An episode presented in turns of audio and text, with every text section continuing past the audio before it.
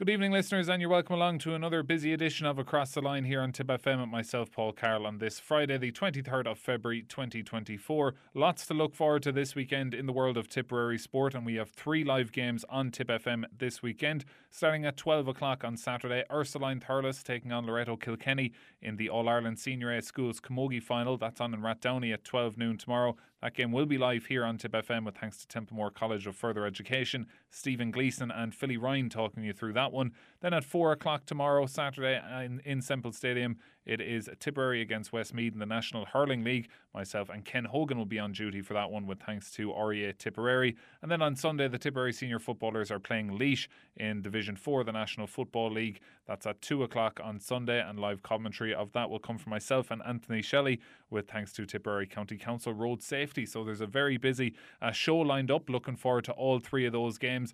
Then towards the end of the show, we've this week's edition of The Sporting Edge, where I caught up yesterday with Tipperary and Bursacane's own Dylan Slevin about his debut at the World Darts Championship back in December, and we also looking ahead to his second season on tour of the PDC Pro Tour. So it's a really good chat with Dylan, and he's very kind of open and honest about how he dealt with the nerves of playing in front of 3,000 people at the Alexandra Palace. So it's a really good chat with Dylan later in the show as well. And of course, to end the show as always on a Friday evening, we'll be getting our weekly Greyhound update from Barry Drake. So as I said, really busy show. We're going to start though by looking ahead to the Tipperary senior hurlers game. As I said, they're playing Westmeath at 4 o'clock on Saturday. And to talk about that game, I'm joined on the line by former Tipperary midfielder Shane McGrath. Shane, you're welcome back to the show. Hey, Paul, how's it going? All good, Shane. Yeah, it's nice here on a Friday evening to be able to have the Tipperary team in time for the show. Usually it's released just a couple of hours after the show, but we have the team now for tomorrow's game. 14 changes from the team that took on Galway. So Rhys Shelley's back in goals, Johnny Ryan, Barry Heffernan and David Kelly in the full back line. Dan McCormack, Brian McGrath and Seamus Kennedy is in the half-back line. Seamus Kennedy captain in the team. Noel McGrath is back in midfield with Kyle Quinn. Then the half-forward line, Sean Hayes, Jason Ford and Connor Stakelum. Then Andrew Ormond, Billy Seymour and Mark Kehoe make up the full forward line. So as I said, 14 changes there. We heard Liam Cahill a few weeks ago say he's going to kind of cut down the panel after this game. So it's a massive game for all these kind of players, maybe trying to impress Liam Cahill one last time before he makes a decision on his panel.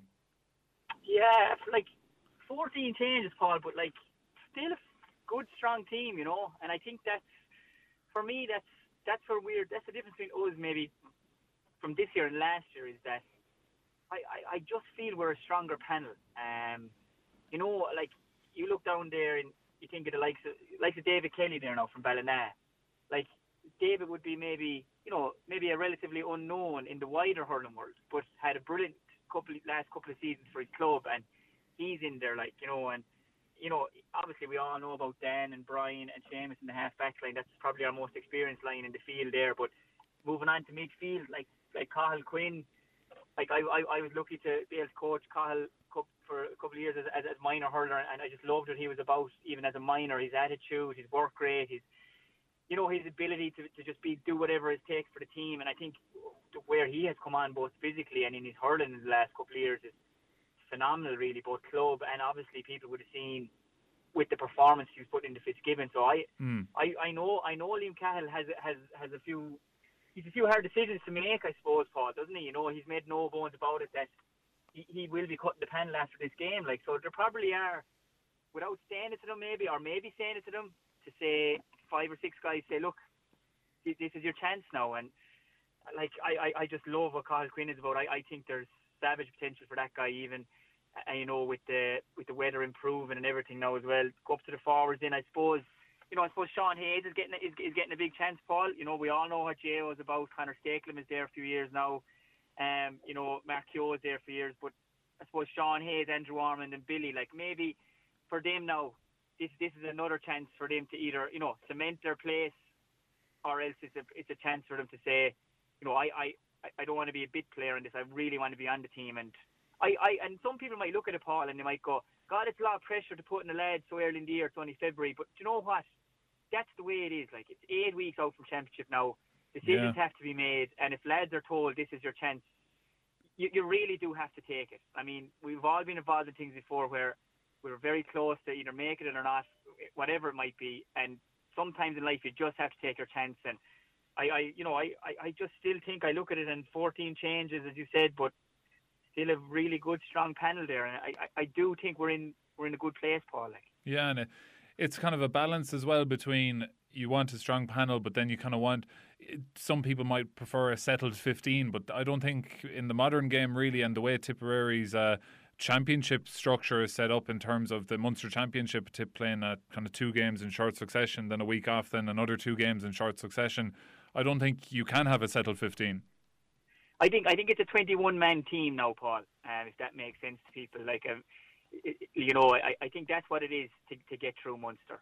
Really, like, you know, I mean, maybe Limerick are the outlier to that, but when you think about it, are they really? Because what they have in the likes of Cathal O'Neill, Adam English, Shane O'Brien, Colin Coughlin, you know, these are the kind of regular finishers, as we'll call them, I think is the language a lot of people, starters and finishers, the language a lot of kind of coaches and managers use nowadays. They still have 19, 20, 21 go-to guys. Yeah. Kylie does. So I think that's what we're kind of building towards. I think that's what Liam and Mikey and the management team are building towards, is that, you know, we probably have a fair idea of 12 or 13 guys who will play championship. It's the other 7 or 8 guys. And I think that's what we're trying to find. And I think we are getting there slowly but surely. Limerick are already starting to play a really strong team this weekend because, you know, maybe they didn't have to against Antrim and Westmeath. But, you know, they have 9 starters from the All-Ireland last year now playing against Dublin. So we are coming to that stage too, Paul, where you'll see more and more regulars. But it really, for me now, it's about finding 20 or 21 guys. Who's going to be your top 20, 21 guys for championship? Yeah, and I think lads know that in there too, Paul. Yeah. They know that. Look, I need to get into that bracket there now. And realistically, before you might have had 15, and maybe unless an injury, it wasn't changing because you had 4 weeks in between. Realistically nowadays, Paul, 15 that takes place in the first round of the Munster Championship. There will be 1, 2, maybe 3 changes due to the time frame, injuries and knocks. So you break into that and you have a massive chance of featuring in championship hurling. Like. Yeah, so it's a big incentive for a lot of the players this weekend, but a lot of positions up for grabs, especially that middle third. A lot of players kind of interchangeable in around there, but the goalkeeping position is another place between Rhys Shelley and Barry Hogan. They've been kind of flip-flopping in and out of the last few games. So, you know, there's options all over the field, which is a good thing, and it can be a bad thing as well if there's too many and it's hard to settle the team down. But like this Westmeath game tomorrow, John Tip are big favourites for the game, and it would be a shock if Tip don't win. That's how bookmakers are looking at it anyway as well. But after that, it's Limerick, and you know, it's another challenge then as well. So I'm sure Liam Cahill is kind of looking at this kind of 2-week period as that Limerick game maybe as a true kind of championship test inside in the Gaelic grounds. Yeah, he is, and like just the way the table is now, I suppose. I mean, we're full points from 2 games. If we won this, you're basically guaranteed to be in top 3, maybe almost guaranteed to be in a semi-final berth, depending on how Galway fare out in their last couple of matches as well. So, like, I think the Limerick game will be very interesting to see how both managers go at it. Like, say, John Kiely now has started 9 of the starting 15, as I said, from the last year's All-Ireland final team against Dublin. Like, will he go even further and go stronger again against Tip? Because, you know, as you said already, Paul, their managers are going to want to get their regulars, get their guys who are going to be involved in championship, get them back playing with each other as much as possible. And like Limerick and Tip in the Gaelic grounds, you know, you could have 2 really strong teams named there. You could have a serious game, but then, you know, you don't want to show too much. So it's hard to know what managers want from the game, I suppose, is what I'm trying to say. Like, I mean, like, does Liam Cahill really want to go after that Limerick game, put down a marker against what will be probably a strong Limerick team as well? You know, I think that's interesting to see, and I suppose with Antrim as the last game as well, you know, Tip will be looking at that as a game they're going to win, albeit it is on in Corrigan Park, hard place to go. But look, Tip went up there last year and they performed very, very well up there, like, you know, and they had a really big win up there. So look, I just all in all, you mentioned Rhys Shelley and Barry Hogan. I think the boys seem to be every other game at the moment. They're both not doing anything too wrong. Their puck outs are good. Like, you know, Rhys has an unbelievable strike of the ball. Barry is so accurate with his short puck outs, with those 60-yard, he just ping him, he'd put it into your pocket. Like, so yeah. I think we're in a good place in between the sticks as well as we are out the field. But that middle third, as you said, yeah, it'd be interesting to see how if anyone can break into that. I suppose we know Seamus Kennedy will be there. You know, Brian McGrath, Dan McCormack, they'll all be thereabouts. Noel, what kind of a player will Noel be for us this year? I mean, people keep saying, you know, Noel's coming towards the end, maybe, you know, and maybe he is, but like he was still probably our best player. He was All-Star nominated last year, yeah. You know, so I mean, that's just the way Noel is. He's just a genius on the hurling field that he doesn't have to burn up a GPS to get on so much ball, to be in so many assists. He just has what no GPS can read, and that's what Noel McGrath is like. You know, he's just one of the all-time greats, really, in my opinion. And just up front, then, you know, you look at Jo and Mark Kehoe there a while now, and like Andrew Ormond for me is a really exciting player. I think he's going to push on. I think Sean Ryan for Timbledary is going to push someone on for a jersey. You know, I mean, Sean Kennedy, we've seen what he's doing as well. So as I've said, Paul, I've said it a few times, I do think we're in a good place. I do think we're a stronger panel than we were last year because of all those guys coming through. And as I said, there's one guy for me, Kyle Quinn. I just think this guy could really, you know, he could really nail down and become just a regular championship player for Tip. I think he ticks all the boxes, Paul. Yeah, so he's going to be in midfield tomorrow with Noel McGrath. So it's going to be really interesting to see how this game plays out. But Shane, it's been great catching up on your thoughts on the Tipperary team. So thanks for joining us on Across the Line. Yeah, thanks, Paul. Great to chat with Shane McGrath there, looking ahead to tomorrow's game, 4:00 throw-in time down in Sample Stadium, live here on Tip FM with thanks to REA in Tipperary. We're going to take a quick ad break. We'll be talking about the Tipperary footballers and the Ursuline Thurles Camogie team after these. And you're very welcome back to Across the Line here on Tip FM, myself, Paul Carroll, on this Friday, the 23rd of February 2024. Now we're going to switch our attention to the Tipperary senior football team, and after last week's draw in London, Paul Kelly's side welcome Leash to FPD Semple Stadium on Sunday at 2 o'clock in Division 4 of the National Football League, and that game will be live here on Tip FM with thanks to Tipperary County Council Road Safety. I'll be on commentary alongside Anthony Shelley, who joins me on the line now. Anthony, you're welcome back to the show. Yeah, thanks, Bob. Going down to this game on Sunday, Anthony, at 2 o'clock in FPD Semple Stadium, how are you feeling going into this game? Leash unbeaten, 3 wins from 3. Tipperary with a win, a loss, and at last weekend's draw coming into this game. So what's your overall feeling kind of heading to Semple Stadium on Sunday? Well, I suppose from a Tipperary point of view, if we want to be involved in the promotion race at the end of it, it's a must-win game. We spoke before the London game and we were definitely seeing the glass half full after the result up in Longford. But I suppose there's no way you can dress it up. Drawn in London was a poor result for us, and it sets us back. It's definitely a setback for us. I know people say London is a tough place to go, and yeah, it is a tough place to go. They'll be committed and everything like that, but still. 95% of teams come away with the 2 points out of there, and I would have expected us, given everything, even though we are a relatively young, inexperienced side, given the way we have played up in Longford, I would have expected us to come out with the 2 points. So that means basically that we have to win on Sunday. We have 3 points now. Normally. You probably won't get promoted with anything less than 11 points. So, and that's the max we can get. So we would need to win our last 4 games, which is going to be tough. And Leash are flying. They've won 3 from 3. Their last 2 games, they've won by double digits. And it's a tough ask, but it's time. After last Sunday's result. Hopefully there'll be a bit of a kick in us, and we can get back on the horse again, and push. Maybe we might get promoted, but I'd like to see us in the promotion race, come the last game of the season. Yeah, and I suppose looking at this Leash team and Tipperary, like they're two sides unfamiliar with each other. They've kind of dodged each other from different divisions over the last kind of half a decade. Last time they met was 2017, so not too much crossover between the two sides, but.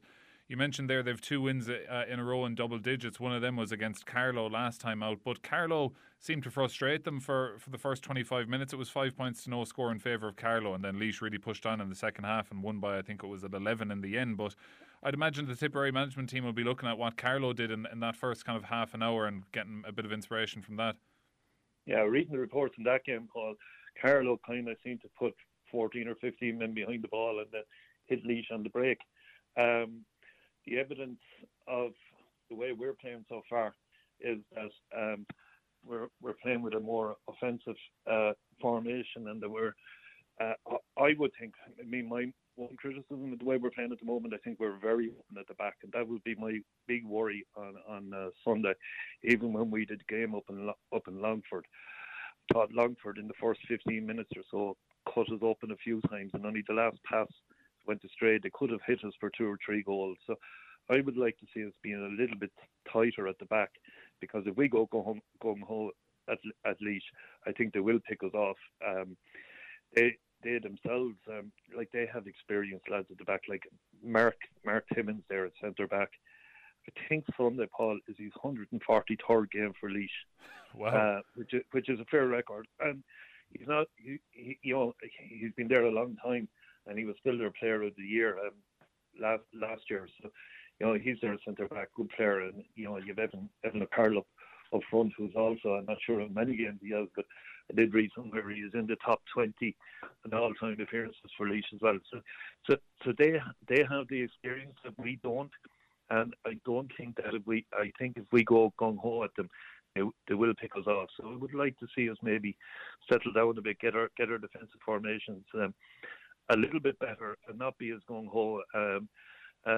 We don't have to bring 14 men behind the ball, but at the moment we are getting back. I made a comment up in Longford. Yeah, we're getting men back, but we're just marking space and nobody doing anything. We're like busy fools getting back, but nobody not really knowing their jobs. So I would like to, defensively, I would like to see us a little bit tighter, and maybe it's time for lads that have been on the sidelines there for the last few, experienced lads like Colin Coughlin and them. I think this is a game that might be made for Shocks to come in and shore up things, because I, even listening to your commentary last Sunday in London, there was a few times where you commented that we had nobody inside our own 65-yard line. We were just all bombing forward, and against Leash that won't be good enough. Yeah, it's kind of set up to be a. It could be a very open game of football, which will be interesting to see how that goes. But I suppose it's going to be interesting to see the Tipperary team later on, because from there, I believe Teddy Doyle got injured in the warm-up, and then there was injuries to Cathal O'Neill and Paddy Creedon on the day as well. And still, I'd imagine we might be still without Stephen O'Brien and Conor Sweeney. So it's going to be interesting to see this Tipperary team when it is named. But overall, Anthony, are you kind of more hopeful than expectant of a Tipperary win on Sunday, or what's your overall feeling? Yeah, I go more in hope than expectation, Paul, to be honest. And, just going back to what I said earlier, I think if we make this a shootout, I think Leash will beat us, because we are so dependent up front on Sean O'Connor. Fair enough, the two Jack Kennedys, I suppose, did chip in with 6 or 7 points between them last week. But, we don't seem to have the array of scores that Leash have. If you look back at the amount of scores they've had in their last few games, including their goalkeeper, who amazingly after 3 games has 13 points on the board. Some of them from play as well. 3 of them I think from play in the first game. So it's not often you say we'll have to keep an eye on the keeper, but they obviously have done the stats and that. I'm not a fan of the keepers coming out and trying to keep points, but they've obviously done the stats and saying, look, he's contributing more by coming forward than what we concede at the back. But that's why if we make it a shootout, it'll just drag their players forward on top of us, and I think they have a better spread of scores in one of their team than we have. So I would like to see us, as I said earlier, just keep things tight and steady, and keep ourselves in the game with 10 or 15 minutes to go. Yeah, well, let's see how it plays out. Sunday, 2 o'clock is the throw-in time down in FPD Semple Stadium. Live commentary with me and Anthony here on Tip FM on Sunday, with thanks to Tipperary County Council Road Safety. So until Sunday, Anthony, we'll talk to you then, and thanks for joining us across the line. Yep. See you Sunday, Paul. Thank you, man. So as I mentioned, that game is live on Tip FM on Sunday at 2 o'clock, and that is the last of our 3 live games coming up this weekend. The first of those is tomorrow at 12 o'clock in Rathdowney. It's Ursuline Thurles against Loretto Kilkenny in the All-Ireland Senior A Schools Camogie Final. To talk about that game, I'm joined on the line by Olivia Hogan, who's a teacher and a coach with the Ursuline Thurles team. Olivia, good to talk to you. Welcome to the show. Thanks very much, Paul. Olivia, must be great excitement in the school, I'd imagine, this week. An All-Ireland Senior A Schools Final to look forward to against a familiar opponent in Loretto Kilkenny. Lots of history between the two sides. We'll get to that in just a second. But just great excitement, I'd imagine, around the place. Great excitement, yeah, sure. I say for any All-Ireland occasion, you know, these occasions don't come around all of the time. So when they do come around, we want to make the most of them. And the girls are really enjoying it, and the rest of the student body as well, and the teachers and the whole school community, even to the sisters in the convent. So it's a massive occasion for the school. Yeah, and as I said, these two teams have had a lot of experience in playing each other. 2 years ago, the All-Ireland Junior A Schools Final between the two sides was 6-10 to 7-7. The first game was, went to injury time, went to a replay, and Yee won it that day. Then last year, Loretto defeated Yee in the All-Ireland Senior Semi-Final. So these are two sets of players that really know each other at this stage. Yeah, I suppose, you know, we've seen Loretto over the last number of years between sevens competitions and in All-Ireland series we managed to scrape there, but in the last, I suppose, since 2022 we've had that really hard-fought battles with them in terms of, you know, really good hurling and very tightly contested games. And I suppose the Junior All-Ireland for us, that was, you know, in terms of our achievements in school camogie, that was our, I suppose, the pinnacle to what we've got to at the minute. So that was a great occasion for us, but, you know, it was hard earned and hard fought. And like Loretto Kilkenny, I suppose we hold them in huge respect in terms of their hurling capabilities and what they've achieved in camogie in their school. Like, they are, you know, Junior A and Senior A champions. So, you know, they are the stronghold in camogie in terms of an All-Ireland camogie. So, you know, we're delighted we're getting another chance to play that level and to play Loretto Kilkenny again. Yeah, and it's been a great journey for the team this year, I suppose, beating Presentation in the Munster final. I'm sure there was a lot of kind of rivalry in around the town at that time as well, and beating Presentation at Athenry in the semi-final, All-Ireland semi-final. So It's a great group of players, really, because a lot of these girls are involved with the Tipperary minor team, who are just after winning the Munster minor camogie title as well. So it seems to be a really good crop of young girls coming through around the Thurles area at the minute. Yeah, I suppose it's unique to schools in that, I suppose, normally, you know, with teams, club teams or county teams, you kind of know the panel of players that you're going to have. With the schools teams, we have constant change, but I suppose, you know, it's not too often that you get a group of girls together of the same ability, of the same willingness and the same talent. And I suppose that's what we're just enjoying at the moment, the group of girls we have who are so dedicated and committed and so talented as well. And I suppose, you know, for the last year and this year, two Tipperary schools have contested the Senior A Munster final. So this year against the Presentation and last year against Cashel. So I suppose that's just testament to the club work that goes on in the clubs around us, and I suppose in the county trainings around us as well, to the huge effort that's going on to develop camogie, and we're just enjoying that success through schools camogie at the minute as well. Yeah, no, it's really just welcoming to see, I suppose, and really encouraging, I suppose, is the word I'm trying to say for camogie and Tipperary to see the underage teams going so well. But we mentioned that the meetings in the past between these two teams and the 6-10 to 7-7 a couple of years back, and last year's affair was something like 3-13 to 3-12 around that. So they've been really exciting, kind of high-scoring games. Is that something probably you're preparing for tomorrow as well? Yeah, I suppose we're always trying to get scores on the board. So I suppose, again, with schools hurling, we're playing it in this time of the year and this conditions. You know, I suppose if these girls were playing at the height of the summer, it would be different hurling. But, you know, it is testament to the calibre of the girls that, you know, they are able to get those scores up even in these conditions, that, you know, that we are getting these high scoring games and, you know, getting great scores and matches. And I suppose that's just testament to the hard work that they do all over the field. But yeah, of course, every score is going to matter on Saturday, so that's what we're looking towards. Yeah.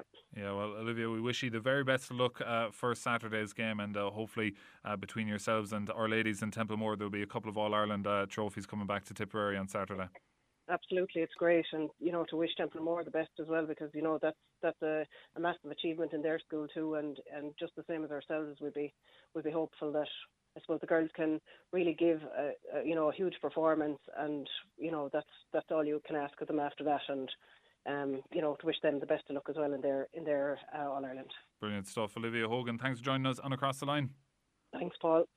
And as Olivia mentioned there, Ursuline Thurles aren't the only Tipperary school in an All-Ireland Camogie final tomorrow. Our Ladies Templemore take on Our Lady of Lourdes New Ross at 12 o'clock in Fenian's GA Club in Johnstown in Kilkenny tomorrow. That is the All-Ireland Senior D Schools Camogie final. So we wish all those teams the very best of luck. And also the Tipperary Senior Camogie team are in league action tomorrow. They take on Galway in the County Camogie Grounds in the Rag at 3 o'clock there. So we wish Dennis Kelly's side all the very best luck. They're looking to bounce back, of course, from their defeat against Waterford last weekend. Also some big soccer games happening this weekend in the Premier County. Peak Villa taking on Villa FC of Waterford in the Munster Junior Cup quarter-final. That's at 2 o'clock on Sunday in Thurles, so Peak Villa hosting Villa FC there. And then an hour later at 3 o'clock in Care Park, St Michael's take on Avenue United in a Munster Junior Cup semi-final. So Junior Cup semi-final and quarter-final action there for Peak Villa and St Michael's on Sunday, so we wish them all the very best of luck as well. No AIL rugby this weekend. The teams are on a break before a big kind of finale to the season over the next kind of month and a half or so. So I wish all those Tipperary teams the very best of luck between the camogie and the soccer teams this weekend. We're going to take a quick ad break, and after that we're going to be speaking to Dylan Slevin, and we're also going to be looking ahead to the weekend's greyhound racing action. Join us in a few. And you're very welcome back to the third and final part of Across the Line here on Tip FM with myself, Paul Carroll, on this Friday, the 23rd of February 2024. Now, every week on The Sporting Edge, we talk to a different Tipperary sports person about their journey in the sport and what they're up to at the minute. So this week's edition, I spoke to Tipperary darts player Dylan Slevin, who's fresh off making his debut at the PDC World Darts Championship back in December and is gearing up for his second year on the PDC Pro Tour, and he got that underway just during the week. So I caught up with Dylan yesterday and we spoke about his experience over at the Alexandra Palace in London and what he's looking forward to in the year ahead. So let's hear on this week's edition of The Sporting Edge. It's Dylan Slevin. The Sporting Edge on Tip FM, funded by Commission na Man with the television licence fee. Tipperary's Tip FM. So joining me now is professional darts player Dylan Slevin. Dylan, great to be talking to you again. Thank you. Thanks, Paul. Thanks for having me again. Yeah, Dylan, the last time we were talking was before the World Darts Championship, and you've already got your second season on the PDC Tour underway. So before we kind of talk about your second season on tour, just reflecting back on that World Championship experience over in the Alexandra Palace, just talk to us a bit about how that all felt for you. It was grand.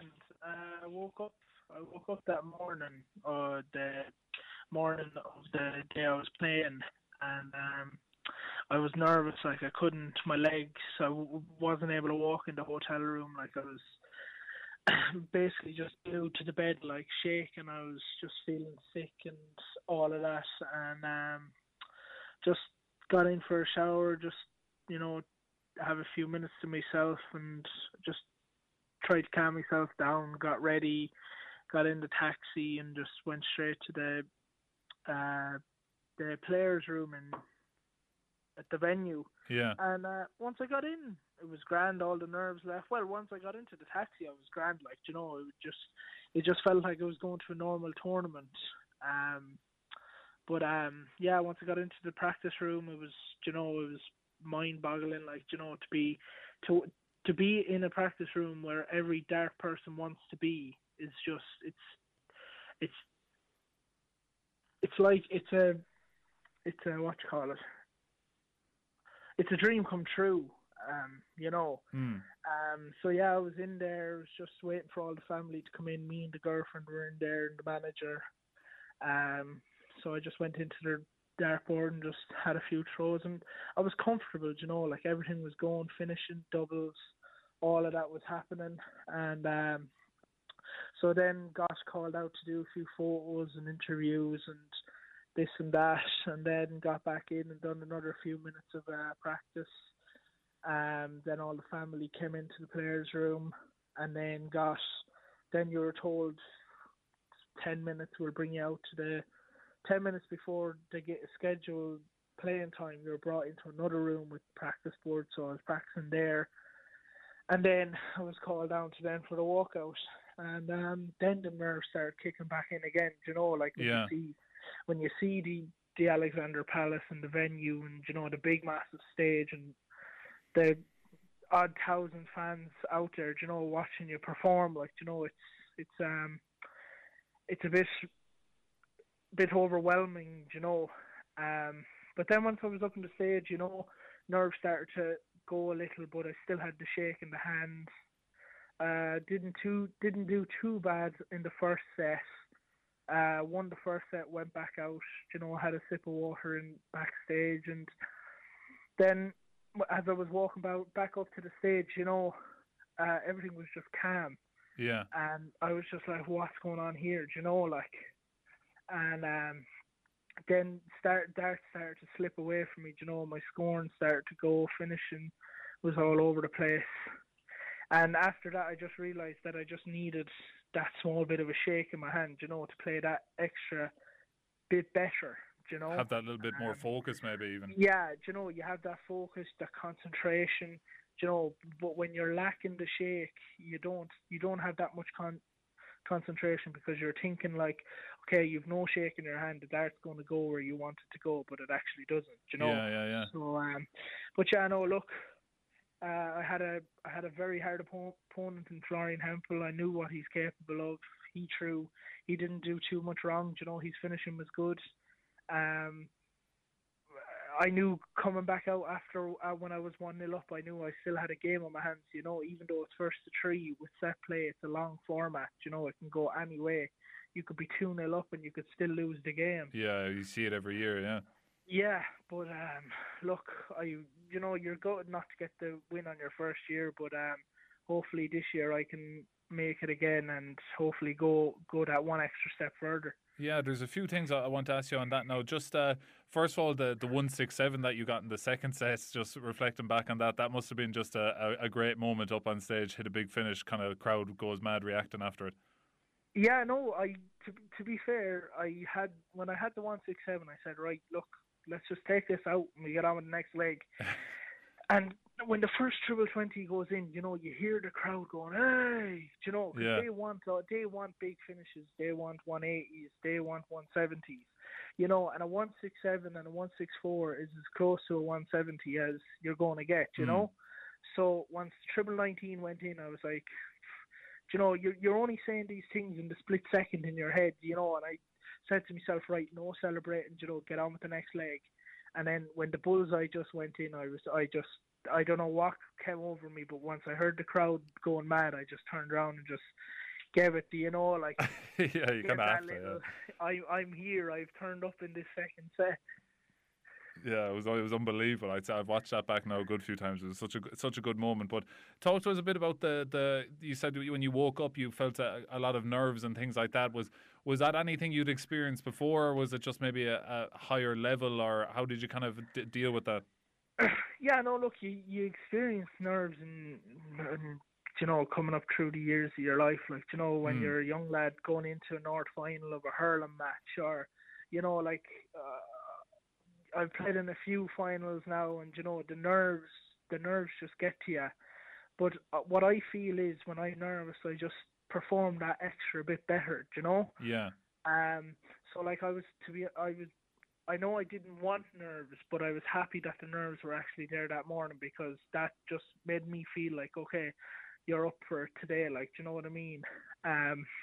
But I never felt so nervous in my life to not being able to just get out of bed and just have a drink or go and have a shower. Like, it was, I've never experienced nerves like that before, do you know? Yeah, and were you kind of like, were you thinking, God, how am I going to sort myself out before I get to the arena, or how did you kind of, like, you know, calm yourself down? When I was coming out of the shower, I was just pacing around the room, getting ready, putting on my trousers, my shoes, my dark shirt, and I just said to Claude, I was like, I don't know what I'm going to do. Like, how do I get rid of the nerves?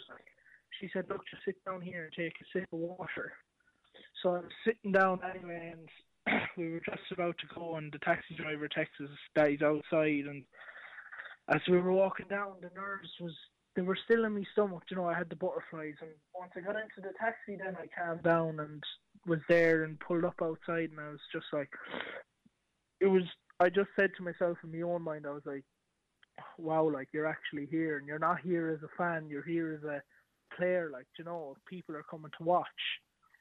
And but yeah, no, like, I was happy in a way I performed, but I was unhappy that I didn't get the win. Do you know that? Yeah, 100%. But like, I'd imagine all that experience, like the amount of experience you gained that day, I'd say it probably stands to you in terms of now you kind of know what to expect, and if when you're there again and things like that. So I'd imagine there's an awful lot of benefit from that experience, not just to go back to Alexandra Palace again, but for other tournaments going forward as well.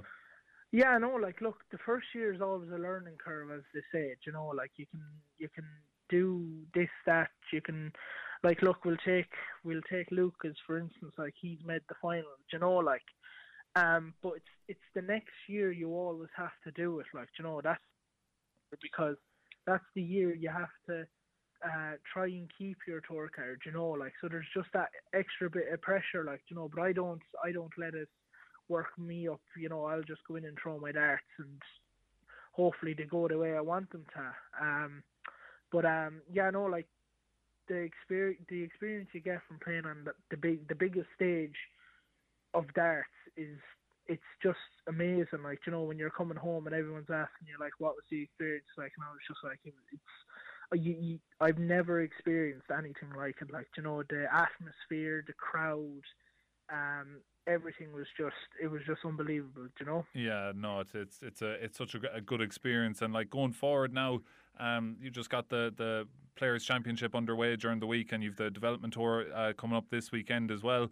And after that, then is the UK Open, and the season kind of really gets started then with the kind of the first big major. So I'm sure you're kind of much more comfortable now going to these events than you were, let's say, last season, because you kind of maybe know what to expect and you're familiar with the arenas and different things like that. So I'm sure that'll be a help going forward this year. Yeah, no. The 2024 season started back up there, 2 weeks ago, we'll say? Yeah. Was it? But wasn't able to attend because the loss of my grandfather, you know, that's it's still not synced in with me yet, you know, that sort of way. Yeah. Like, it's still in the back of my brain like that, like, you know, and I know he was a big supporter, like, you know, when I was playing in the Worlds, he was there sitting in the middle of Patsy's bar, you know, watching me, proud as punch, like, you know. So yeah, like, it's good to know that my family backed me all the way, like, you know. And yeah, I know, got over here Sunday, I think it was. I got over to England, was playing on 2 pro tours on Monday and Tuesday, and then I had the 2 Euro qualifiers on Wednesday, yesterday, we'll say. Yeah. Yeah, look, the pro tours didn't go as planned, you know. I picked up 1 win on the Monday. And then I didn't win on the Thursday. I got bet in the first round on Tuesday, and then Wednesday I picked for the Euro Tour 3 qualifiers. I didn't do too bad, you know. I played way better than I did Monday and Tuesday. So now this year you have to win 3 or 4 games to qualify. Last year you had to win 2 or 3, you know. So yeah, it's that small bit harder for the non-seeded tour players, you know, like for the lads between 64 and 128, you know. Or yeah, and that was, there was a bit of controversy when that rule changed, because it's making it easier for people just listening in that the seeded players kind of get automatic qualification to the Euro Tour events where they did have to qualify. So now there's less places up for grabs for everyone else to try and earn a spot, and that's where you kind of earn the majority of the money is at these events. So yeah, that's probably it wasn't received well by a lot of the player base when that was changed. No, and like I'm not really giving out about it. Like, look, you know, it's at the end of the day, if you're good enough to qualify, you're good enough to qualify. Do you know, that sort of way? Yeah. And or Wednesday, the first one I got bet in the last round just before to qualify. So I had to play 4 games to qualify. And I got bet in the third one. Just the one game I actually had to play well in, I didn't perform, and Rich Edhouse bet me, but look, I'm a reserve on the I'm a reserve on the Euro Tour 3 list, so you know, like, maybe with a bit of luck and nothing too major with someone pulling out, you know, maybe they just didn't want to go, or were feeling sick, like, you know, but yeah, no, hopefully I can get in now, like, you know, so that'll be another big stepping stone onto my rankings and trying to regain my tour card for next year. Yeah, that I'd imagine is the big goal for this year. I suppose last year when you win the tour card, you've 2 years to before you've 2 years on the tour when you first get the tour card. So this year now being the second year of that, I believe it's the top 64 you need to finish to keep it for next year. So I'd imagine that's the clear goal going forward now for this year. Yeah, that is the biggest, you know, like, obviously getting to the Worlds as well, like, you know, they're the top two. Keeping the tour card is the main one, and then getting to the Worlds would be the biggest bonus ever, like, you know. But yeah, no, I'm hoping, you know, form starts to pick up a few more ranking points, and I think I've only found this out as well, that there's a separate ranking table for the tour cards. So I'm ranked 68 in the world, but there's a separate tour card ranking, and I'm 50 something in that. So if I can just stay 50, I think I'm 57 or 58. Yeah. So if I can stay just in that top 64, I'll be, you know, I'll have my tour card for next year, you know. But I only literally found that out just before the season started, that that's the one, the Pro Tour Order of Merit. Yeah, do you know, like, you don't look at the main live Order of Merit, it's the tour card race, as we'll say, it's on the yoke. Yeah. So look, hopefully I can just stay in the top 64 of that, and hopefully I can be on the tour for next year, do you know? Yeah, and next week as well, as we mentioned, the UK Open, so always it's one of the big events, one of the great events in terms of how big it is and things like that, so I'm sure you're looking forward to that one as well. Yeah, last year I got to the fourth round, got back to Joe Cullen, 10-7 or 10-8 I think it was, so the draw was literally done today. Have a tough second round match today or next Friday. I play Aaron Monk, good thrower. He got on the tour the same time as me. So hopefully I can just bring my A game, and hopefully I can get to the fourth round again. And I think if you get over the second round, the third round I have Luke Woodhouse. You know, another great player. You know, he's been on the tour for, I'd say, 7 or 8 years now, maybe more. Yeah. Very experienced player, you know, he can always bring his A game, you know. So hopefully I can just get better of the two, and then wait for the draw Friday evening, to wait to see who I play Friday evening then. And hopefully I can get over the fourth round then. Yeah, it would be big excitement next Friday night, looking ahead to that anyway, and we'll all be keeping an eye on it here anyway, that's for sure. But Dylan, always great talking to you, always great keeping up with you, and the very best of luck for next week and the season going forward. Thanks, Paul. The Sporting Edge on Tip FM, funded by Commission Naman, with the television licence fee. Tipperary's Tip FM. Always great to have a chat with Dylan Slevin there, and he was so honest talking about kind of the nerves and that he experienced over at the Alexandra Palace. So we definitely wish him all the very best of luck going forward, and we also pass on our condolences to all the Slevin family, as Dylan mentioned there, the passing of his grandfather Vincent. So our condolences from all of us here in Tip FM go out to the Slevin family there. So moving on, as always on a Friday evening, it is time to talk dogs with none other than Barry Drake. Tip FM's Greyhound Update, in association with Greyhound Racing Ireland, because this runs deep. So there's another exciting weekend of greyhound racing to look forward to, with so much top-class racing action to look forward to all over the country. And we're going to start down in Tralee tonight, of course. A wonderful competition got underway last week. It always features some of the hottest and most exciting youngsters in the world of greyhound racing. That's the 2024 Juvenile Classic, that has a winner's prize of €11,000 and a total prize fund of €26,000. One of the performances of the opening round came from a local representative trained by Jack Kennelly down in County Kerry. That was the Bold Falcon, who clocked 28-13. Looks a high class sort and will certainly take plenty of stopping in the opening heat.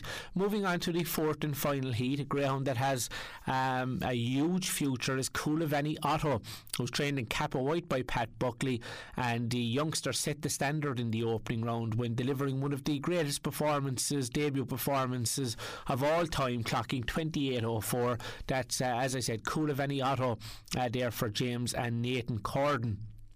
And that, of course, will take the world of beating there down there in the kingdom tonight. So that's a competition always worth noting. We'll certainly be keeping close eye on all the action down there tonight. Switching our attentions to action closer to home this weekend, of course, always some fabulous racing action in Clonmel. But we're going to look ahead to the action in Thurles on Saturday night, because there is a big night down for decision there in Thurles on Saturday night. Of course, it's going to be a big benefit night there as well for the Tipperary GA Supporters Club, and I know there's a massive number of tickets sold, so it really is going to be a night to remember there in Thurles on Saturday night. And if you're around, make sure you head along there to Thurles there on Saturday night. The big feature race, of course, is the big local race, of course, and looking forward to that. Of course, it's got a wonderful prize of €3,150 to the winner, and that, of course, is the Champion Bitch Stake, which has been a great competition over the course of the last couple of weeks. The Droopy Stud Champion Bitch Open 525. Big local representatives, you know, in trap number 2, Born of Flame for Michelle Dewan in Thurles, Giddy Up Maggie in 3 for Louise Wall in Thurles. You know, you have Pat Buckley, of course, doubly represented, Fashion Model for Tipperary trainer Patrick Guilfoyle. But I'm going to go with trap number 1, who I think may just return to top form tonight, and that is, of course, the highly consistent bobsleigh Dream, who's trained in Kappa White by Pat Buckley. No stranger to big race success, and of course plenty of success as well around Thurles, I should say, so I'm going to go for that in the feature. So it's going to be a massive crowd, a lot of Tipperary GA familiar faces, no doubt. Good action down for decision in Clonmel tonight, 7.30 start. And of course, looking ahead to Clonmel on Sunday night, another good car down for decision there, 6.29 start in Clonmel. Just one to keep an eye on in Clonmel this weekend in the 7.33 on Sunday night. I think Clonmore Boy will go trap number 1, and trap number 1 will go very close there for the Taylor kennel there. So that, of course, is Clonmel this weekend. Also in Shelbourne Park, we have the final of the €16,000 to the winner Tote Gold Cup, which has been a terrific competition over the course of the last couple of weeks. Looks a great final there, hard enough to predict the winner, it has to be said. Certainly plenty in with a chance here. Boyle Sports Coco is one of the leading fancies, of course, for trainer Dolores Root, and that'll start as favourite, but good Tipperary interest in the final as well, with trap number 4, another holiday trained in Tipperary by Michael O'Donovan. He's doubly represented, of course, with Deadly Style as well. But I'm going to go with Boyle Sports Coco, who might be able to get off the front there in that big one. Finally, of course, big news there in recent times with win €5,000 sponsorship for your club. John Milan was promoting that for Greyhound Race in Ireland, and they are giving away two €5,000 shirt sponsorships, one to an adult male team and one to an adult female team in the Republic of Ireland. It's for any club, any county, any sport. Teams must be of 5 or more players and must participate in an official league governed by the sports regulatory body. So you can check that out. All the information, of course, is available on the Greyhound Racing Ireland website. All you have to do is record a video, 1 minute or less, telling us why your club should win. So that's a wonderful initiative there from Greyhound Race in Ireland. As I said, huge racing all over the country this weekend, but in terms of the local action, Thurles Park, the place to be on Saturday night. And many thanks as always to Barry Drake there for his comprehensive as always rundown of all things greyhound racing happening here in the Premier County and further afield as well. So that just about sums up all we've got time for this week's edition of the show. Thanks for you, the listeners, for tuning in, and all our guests. And a reminder, if you want to listen back to any of today's show, it will be live on the Tip FM SoundCloud just after 7 o'clock in the next maybe 20 minutes or so. If you want to catch up on anything that you may have missed, we spoke to Shane McGrath about the Tipperary hurlers, Anthony Shelley about the footballers. We spoke to Olivia Hogan from Ursuline Thurles about their big All-Ireland final tomorrow. We also heard from Dylan Slevin and Barry Drake there in the last 20 minutes as well. So plenty to catch up on the show. And just a reminder as well, 3 live games on this weekend. We have Ursuline Thurles versus Loretto Kilkenny at 12 o'clock tomorrow. At 4 o'clock tomorrow, the Tipperary senior hurlers take on Westmeath, and at 2 o'clock on Sunday, the Tipperary senior footballers take on Laois. All 3 of those games live on Tip FM over the weekend. So that's just about all we got time for. I'll be back on air for that Tipperary Westmeath game tomorrow. So until then, have a good Friday evening. We'll chat to you tomorrow. Look after yourself, and bye for now.